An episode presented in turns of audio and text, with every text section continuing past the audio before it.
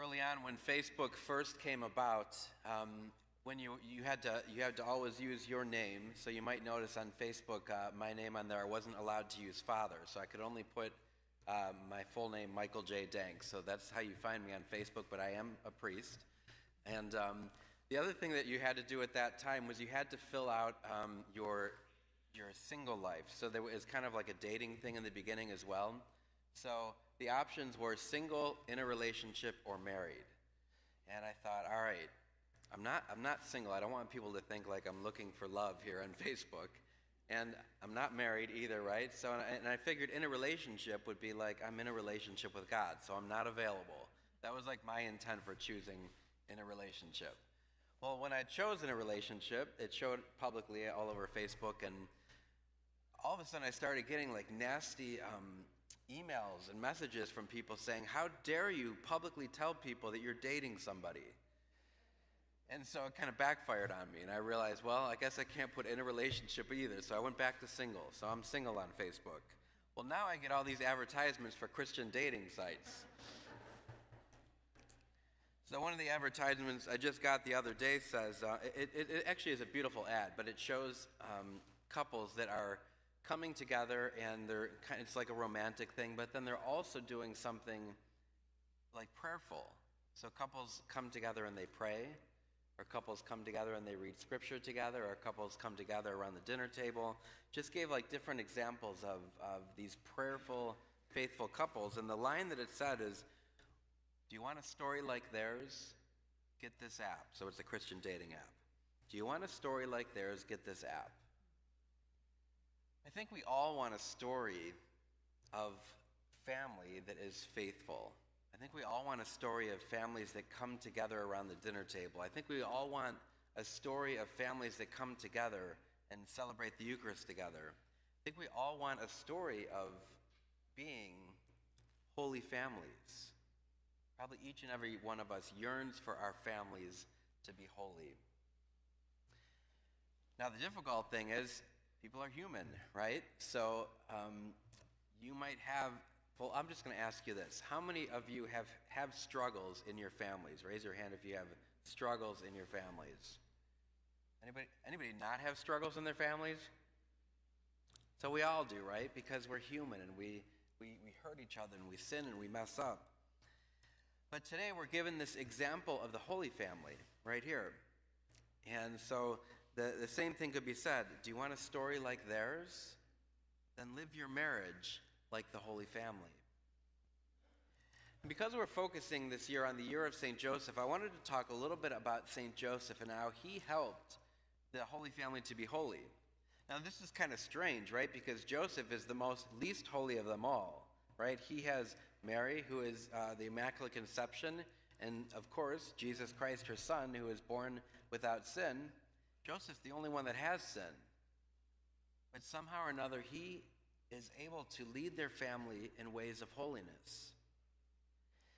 And I think it's important, too, that all of us, priests um, who are father figures, but also fathers, realize that you are called to lead your families in holiness. And I hate to tell you how many times I hear wives come to me and say, I just can't connect with my husband. You know, I wish, I wish he were more spiritual or more faithful or more religious or more holy. I just, I wish we had that intimacy together. And the reality is, husbands are supposed to be the leaders of their family in holiness. St. Joseph sets the model for this. Mary and Joseph take all their direction from Joseph. So when Mary is pregnant and, and they have to go to Bethlehem, Joseph gets the dream. He takes Mary and, and, and Jesus in the womb to Bethlehem. When they have to flee to Egypt, Joseph gets a dream and he says, Okay, Mary and Jesus, we're going to Egypt. When it's time to leave Egypt and go back to Galilee and Nazareth, another angel comes to him in a dream and they, they go to Nazareth. He leads them. He's the, the most sinful of all, and he leads them to be a holy family. And see, I believe that God gives fathers a special grace to be the spiritual leaders of the family. But too often when I talk to guys sometimes about that, they'll say, oh no, that's my wife's job. You know, she's that. It's like a good cop, bad cop thing. Like the woman's the faithful one, the guy's kind of not faithful. And the opposite's supposed to be true. So, three things that Joseph does that really help him be holy and lead the Holy Family. The first is that he's an adoptive father. He takes this child and this mother, this expectant mother, and the child's not his, into his home and cares for them. I think of some of the best men that I know in my life are, are, are men that have, be, have chosen to become adopted fathers, adoptive fathers. So oftentimes it's a, it's a pregnant woman or a woman that's had a couple children, and he marries her and takes them into her home, and they become a holy family, and he sacrifices a great deal for that. But our families ultimately are supposed to be not just our primary family units, but we're supposed to be inviting of other people so that your home becomes a refuge for other people whose families might be broken down. Other people look to you to be the Holy Family. They look to you to model for them what it's like to have a loving father, a faithful mother, and, and, and holy children. So that's the first is that you take people in. You invite people into your family. The second is that Joseph was a chaste spouse.